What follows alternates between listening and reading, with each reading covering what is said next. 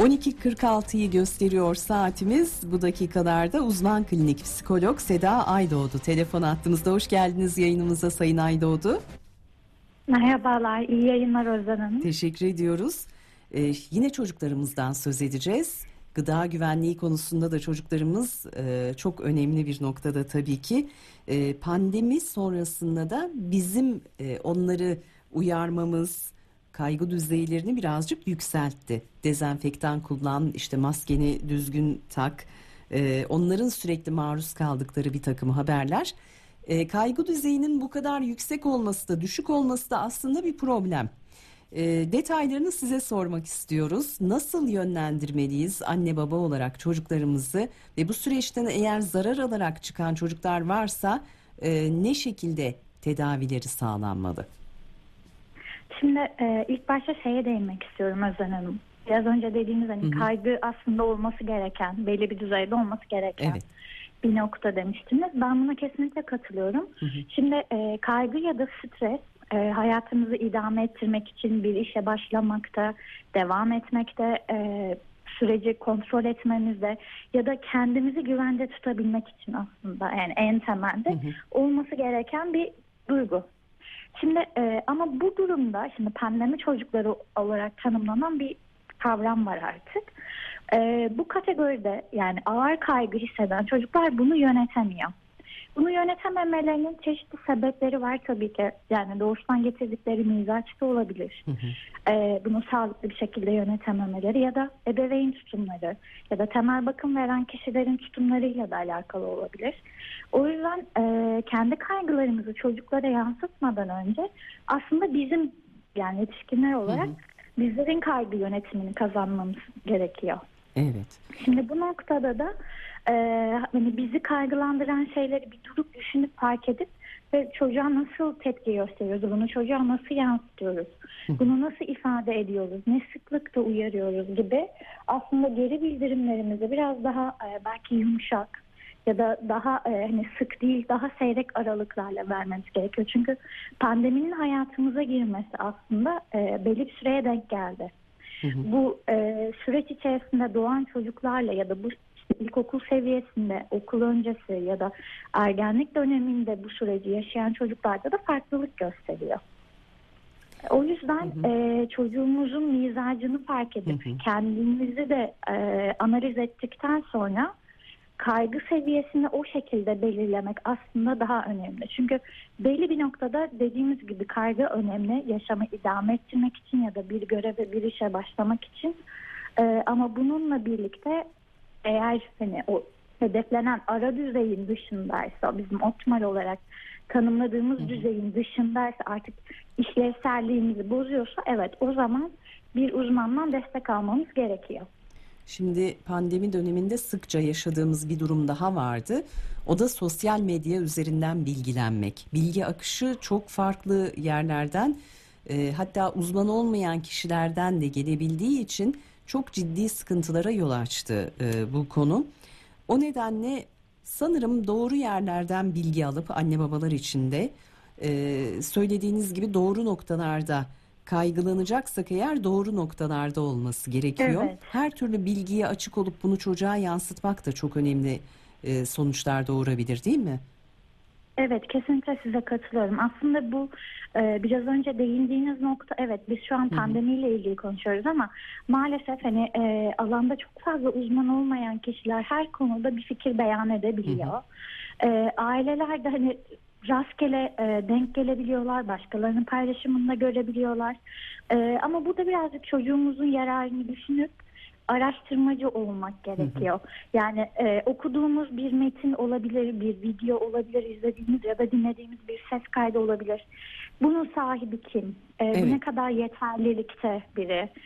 Bunları araştırıp ondan sonra o kişinin söylediği şeyleri ya da okuduğumuz şeyleri hayatımıza uyarlamaya çalışmalıyız. Yani bugün biraz önce yayına bağlanmadan önce bir profesör hocamızın paylaştığı bir yazıyı gördüm aslında. Konu da biraz oraya geldiği için paylaşmak istiyorum.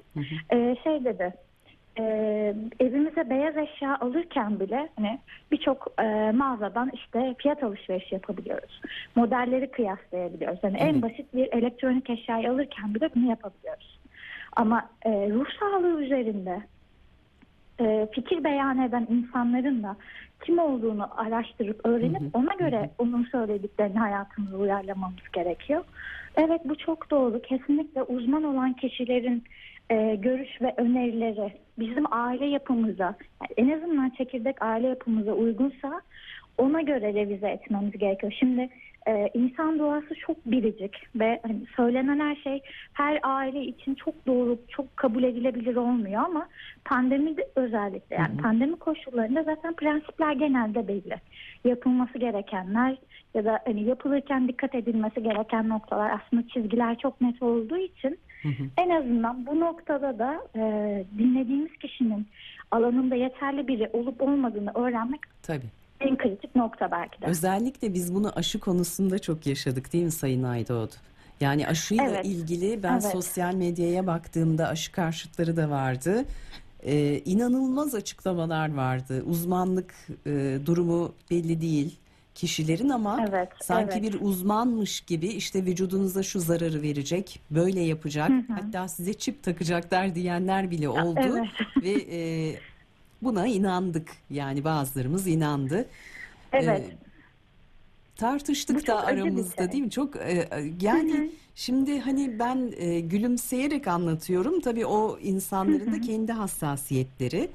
Ona da bir şey diyemiyoruz. Ama aşının ne kadar etkili olduğunu da gördük. Çünkü salgın yavaşladı. Hatta durdu, önlemler kaldırıldı. Bu ne sayesinde oldu? Yine aşı sayesinde oldu. Tıpkı bunun gibi. Şimdi lafınızı bölüyorum. Çok buyurun, özür dilerim ama bizim ülkemizin aslında çok güzel bir nice anlayışı var. Yani bu aşı karşıtlarının düşünceleri, işte çiplerle alakalı söylemler vesaire belli bir kesim çok güzel mizahla cevap verdi buna. Ama şöyle bir şey var. Hani sosyal hayata büyük çoğunlukla geri döndük. Bu işte aşının hayatımızdaki yaygınlığı, aslında aşı olan kişi sayısının artması vesaire. Ama şöyle de bir şey var. İşte aşı boşuna oldunuz. Ve hani alanda bunca yıl çalışan, akademik anlamda ya da işte deneysel anlamda bu kadar çok çalışan insanların aslında emeğinin de heba edilmesi yine bilmeyen kişiler tarafından. O birikimin reddedilmesi inanılır gibi değil. Gerçekten. Yani onu anlamak hakikaten çok zor. Ama ne yazık ki her dönem olacak bu tür şeyler. Azalması umudumuz. Yani bilimsel bilginin karşısında duran kişilerin azalması sayıca, ne kadar azalırlarsa çünkü o kadar hem teknolojik anlamda hem de manevi anlamda daha fazla refah bizi bekliyor olacak.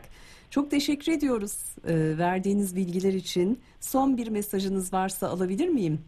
Bir cümle. Çok teşekkür ederim. İyi yayınlar diliyorum. Sadece şunu söyleyebilirim.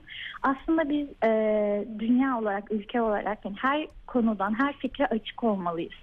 Ama bir görüşü, bir mesajı savunurken sadece altyapısının olması gerekiyor. Araştırıp, öğrenip ona göre savunmak, ilerlemek her zaman çok daha doğru olacak. Psikolojimizi de daha sağlıklı tutacaktır bu durum. Uzman klinik psikolog Seda Aydoğdu, biz de teşekkür ediyoruz efendim. Değerli görüşleriniz ve katkınız için programımıza. Rica ederim, iyi yayınlar. Sağ olun. Sevgili dinleyenlerimiz, programımızın sonuna geldik. Bahattin Ürgen hazırladı haber yorumu bugün sizler için. Semih Ballı sesinizi ulaştırdı. Mikrofon başında ben Özden Kahraman. Yarın saat 12'de yeniden birlikte olmak dileğiyle sağlıklı, mutlu bir gün diliyoruz. Hoşçakalın.